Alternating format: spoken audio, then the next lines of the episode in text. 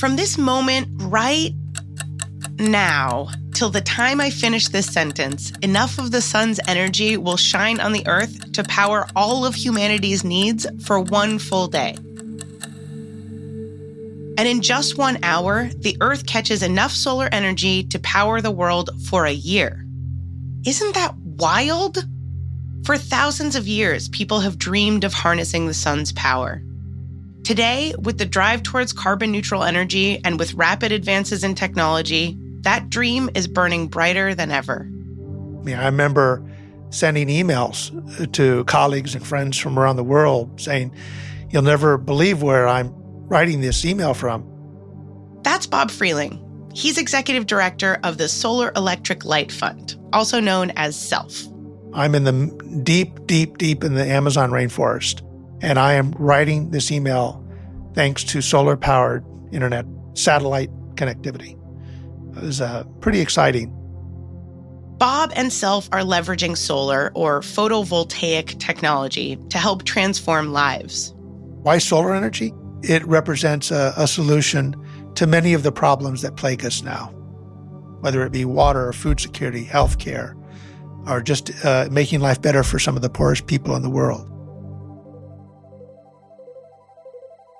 Bob and Self use solar technology to bring electricity to people in developing countries who can't access the electrical grid. These solar panels do a lot of things to make life easier for folks in these rural communities. But the biggest benefit is something less tangible than powering hospital operating rooms or school computers. It's something that's a bit harder to see. Turning on the lights provides a shift in mindset. It gives people hope. Bob's story goes beyond the technical evolution of solar power. It's about creative ways that solar can be used to address long-standing problems like economic hardship, access to information, and the spread of disease. These are things that the first solar pioneers likely never imagined. So we've known about the photovoltaic effect since the 1800s, but it wasn't until I believe 1954 when Bell Labs demonstrated the first commercially viable use of the solar cell if you talk to Robert Fuller, he'll tell you about the history of solar. And this was a technology that was literally a, a space age technology.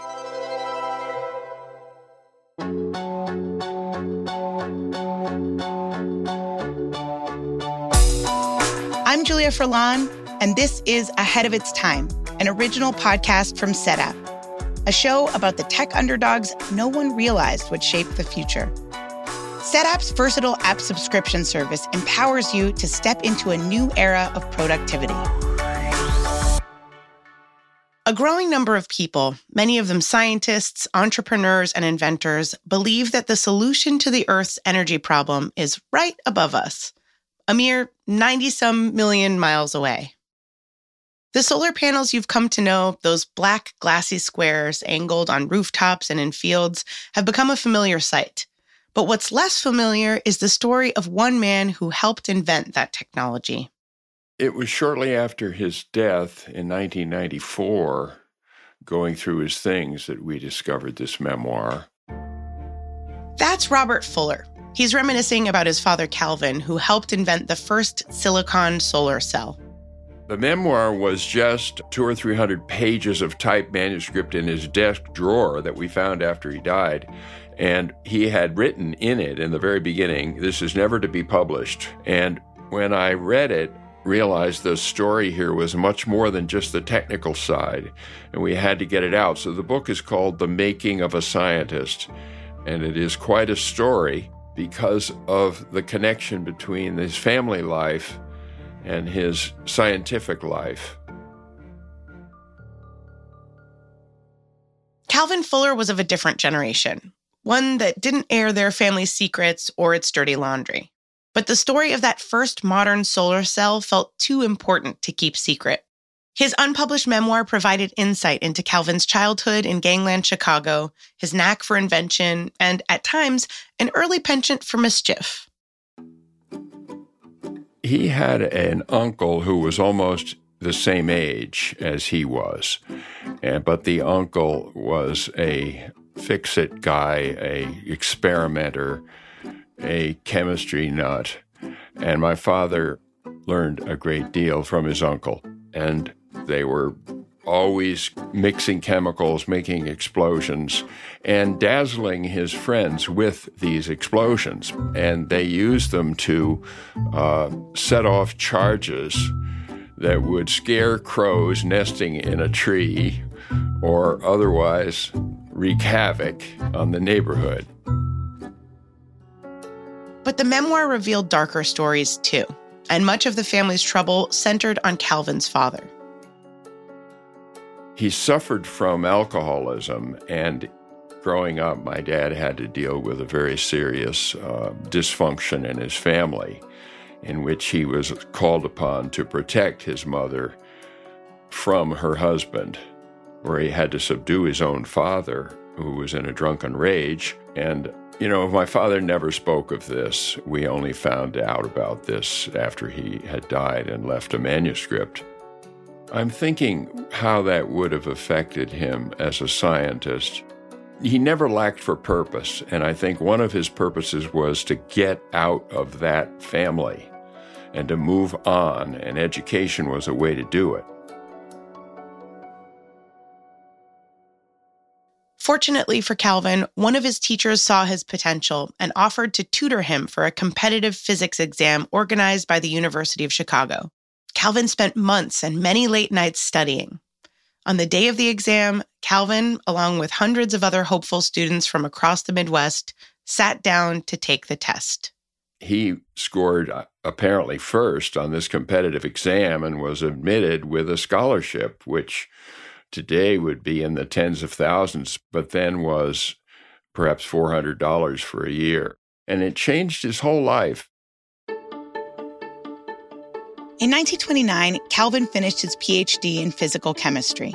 The next year, he landed a job at Bell Labs, a famous research and development company responsible for some of the 20th century's biggest technological breakthroughs. Within a few years, Calvin was balancing family life with his considerable workload at Bell. Then came trips to his father's lab, which for young Robert was a place of wonder. My dad would take me and my brothers to the labs to see what was going on and probably to imprint upon us the prestige of being a scientist there.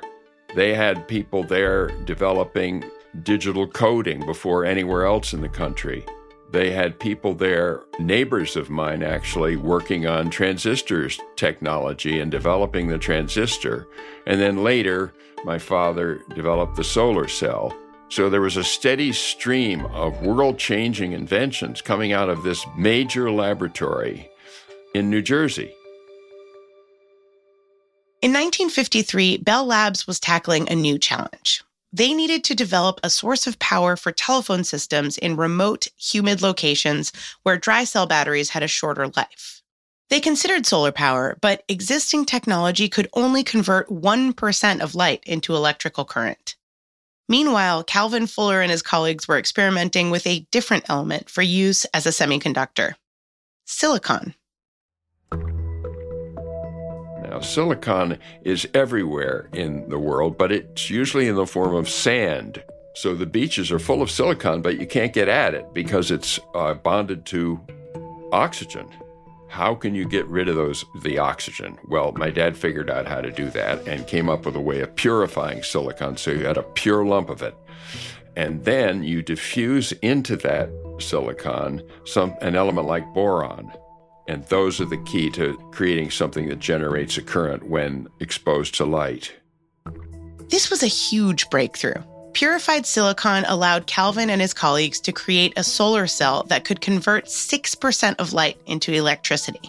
Robert will never forget the night in 1954 when his father showed him something he'd brought home from work.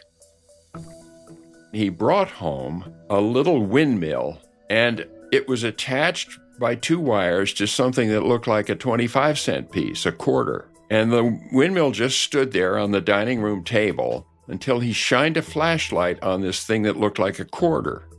And suddenly the blades of the windmill spun. And he pointed out that the light from the flashlight was doing something to create a current that flowed out of this quarter, we now call it a solar cell, and drove the windmill.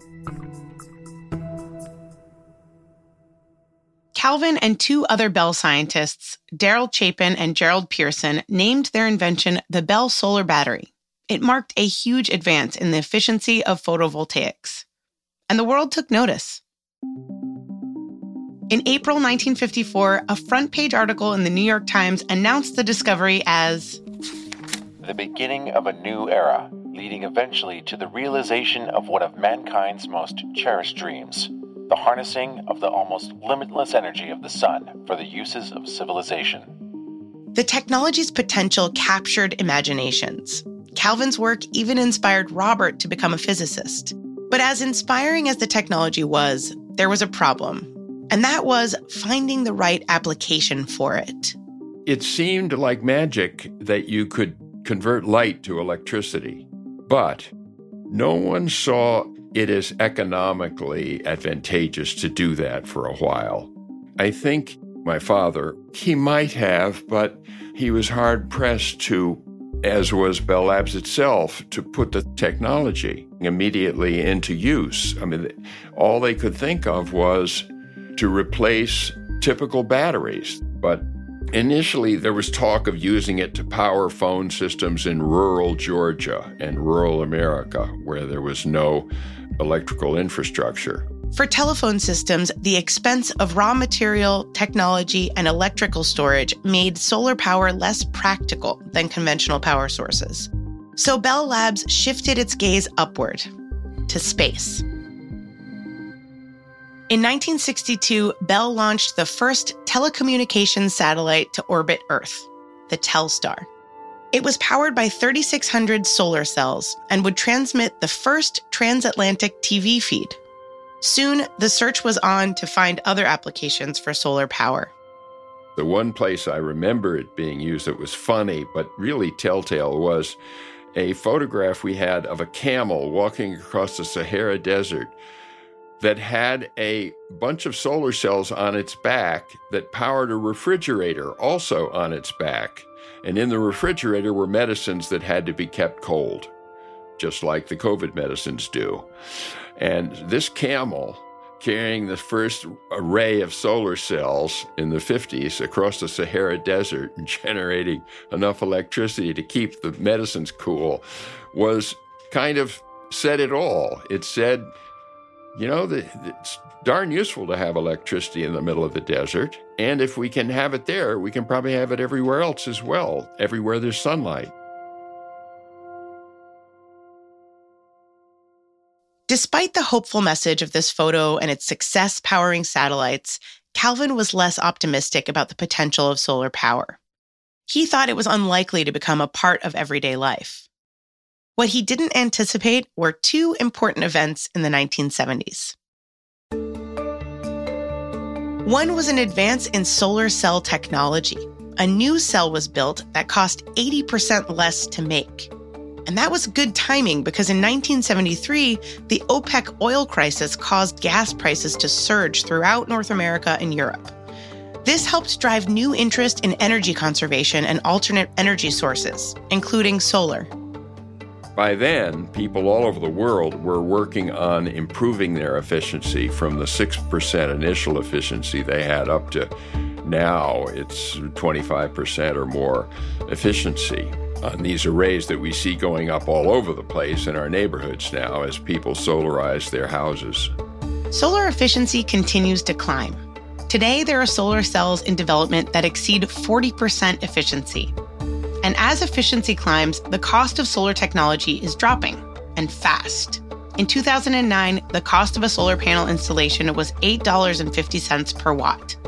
By 2020, that dropped to roughly $3 per watt. In 2021, only about 3% of US electricity came from solar. And that's expected to reach 20% or more over the next three decades.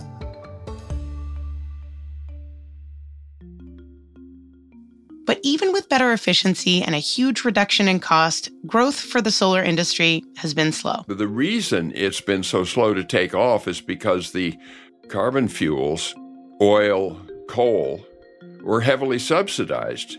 How can you compete as an entrepreneur, as a business person, against huge subsidies won by the carbon fuel advocates? The minute they either start subsidizing solar or stop subsidizing oil and coal, it would be a level playing field. But Robert is witnessing firsthand that solar is headed in the right direction. I can drive through my town here in Berkeley, California, and see solar installations going up all over the place, partly because it's California where we get so much sun. It's especially good in those places, or the Sahara Desert if you have a camel. All right, back to that story of the camel carrying a solar array on its back. I've got a picture of that and a cartoon as well. Like Robert Fuller, Bob Freling from the Solar Electric Light Fund, or SELF, knows the famous Sahara Desert photo too. He's being shaded by the solar array. He's got a fan blowing on him, powered by solar electricity, and a refrigerator that's going to take medicines to a remote village. And he's just a really happy camper. I loved it because it was it demonstrated uh, a beautiful application of of using solar to deliver an important uh, service to a you know in a remote community. And that's what Self does. They use solar technology to deliver important services to rural communities in developing countries all over the world. We have worked extensively with uh, programs to deliver medicine. In Haiti, we did a lot with the uh, so called solar direct drive refrigerators. These are units that do not require batteries that can store medicine for weeks at a time just using solar energy.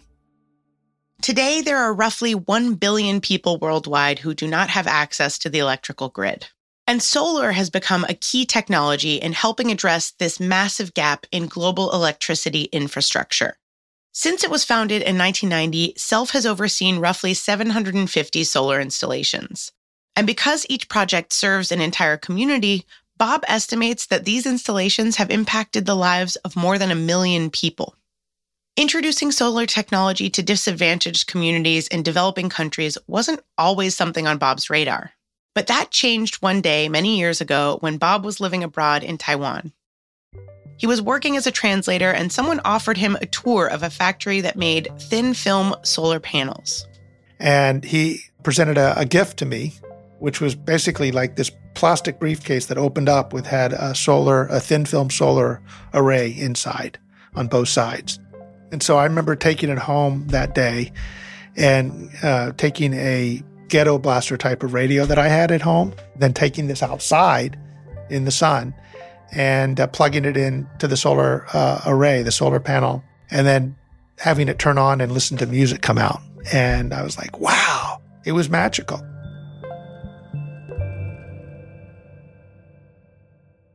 The magic of solar cast a spell on Bob. Eventually, he decided to reach out to the founder of Self to offer his services. We would travel to these extremely remote, dirt poor villages in the mountains of Gansu province in western China and install these you know, very simple solar home systems that would provide enough power for several lights, a radio, and a black and white television. And I remember seeing these families turn on a light bulb for the first time in their lives. The reaction of one elderly farmer has stuck with him to this day. In a flash, the light came on, and as they did, an old man from the village rubbed his eyes in disbelief and exclaimed, I have long heard that city folks do not need oil to generate light, but in all my 70 years, this is the first time to actually see such a phenomenon with my own eyes. What a beautiful sight to behold. And it's really what inspired me to become professionally involved in this field because I, I saw just how quickly and dramatically uh, a solar panel could, could transform the life of a family or a village in remote parts of the world. In 1997, just a few years after joining Self, Bob became its executive director. Self's original mission was to provide electricity to individual homes by outfitting them with solar panels. In time, Bob began to realize Self needed to expand its mission.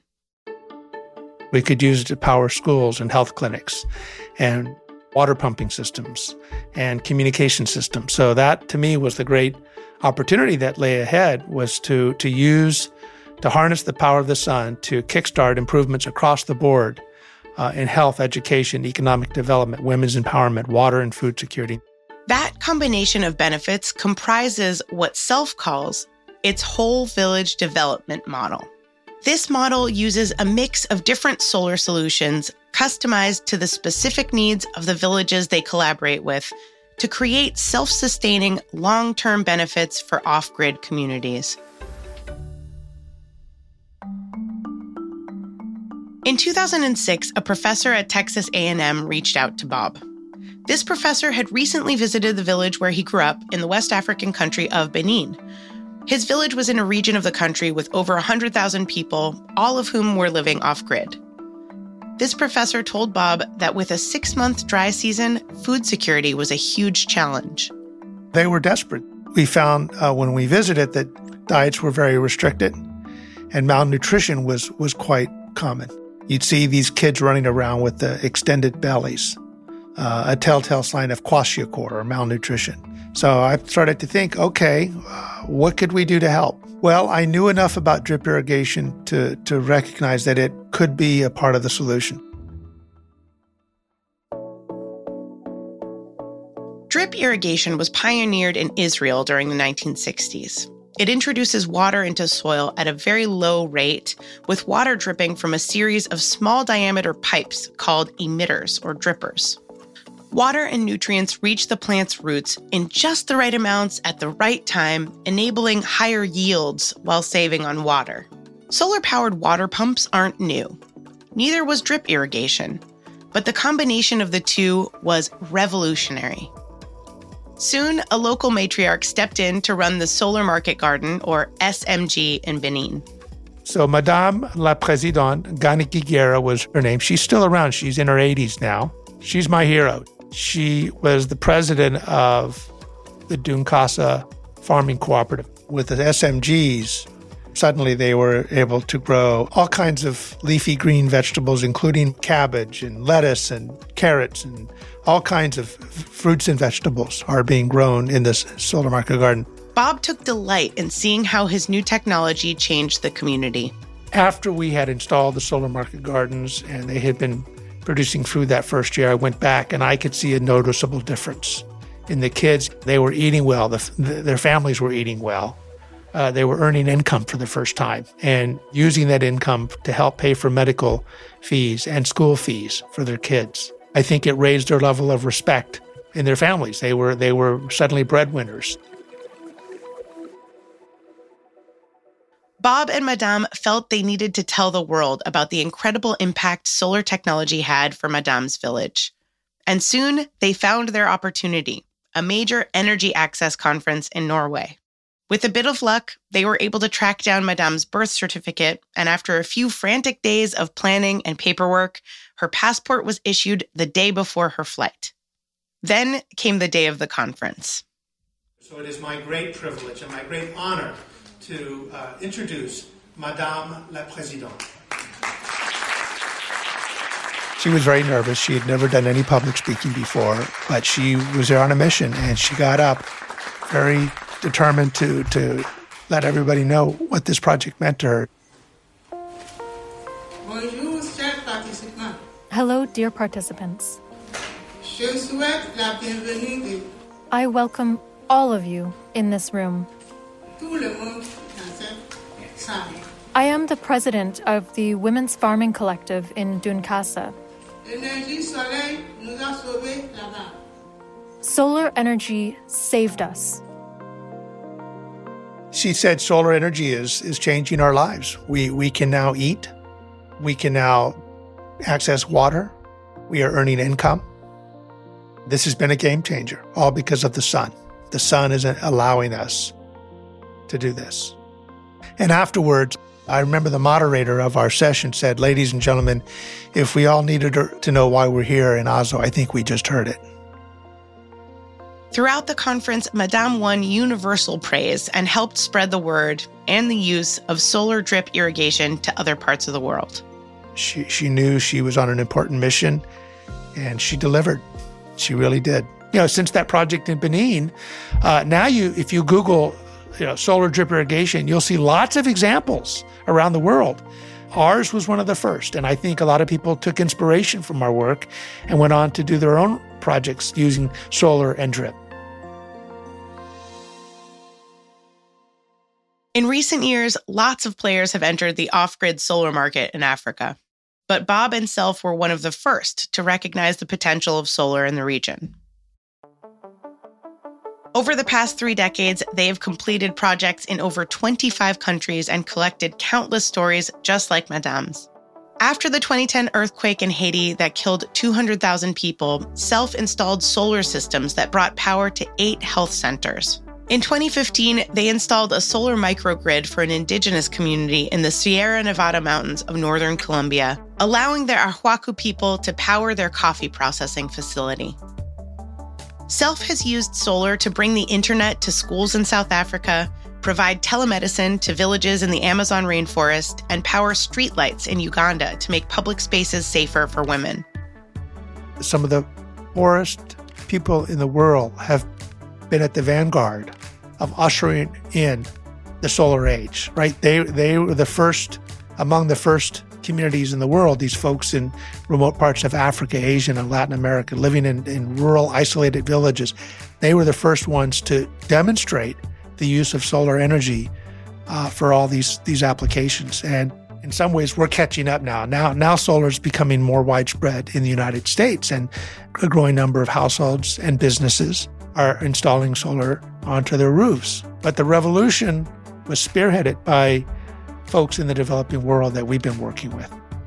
In a rather interesting twist of fate, the application for solar, first imagined by Calvin Fuller and Bell Labs, is now one of the most impactful use cases of the technology.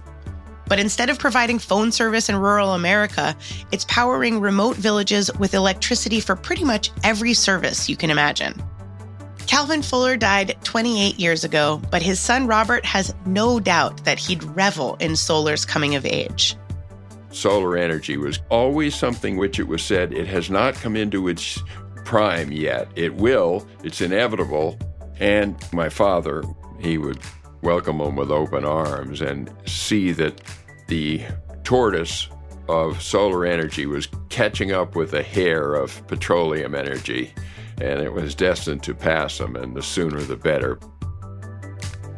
I can't imagine Calvin Fuller not, not being very happy to see the positive impact that, that solar cells have had on the history of humanity and the uh, the many benefits that have come to to our civilization because of his invention back in the uh, 50s.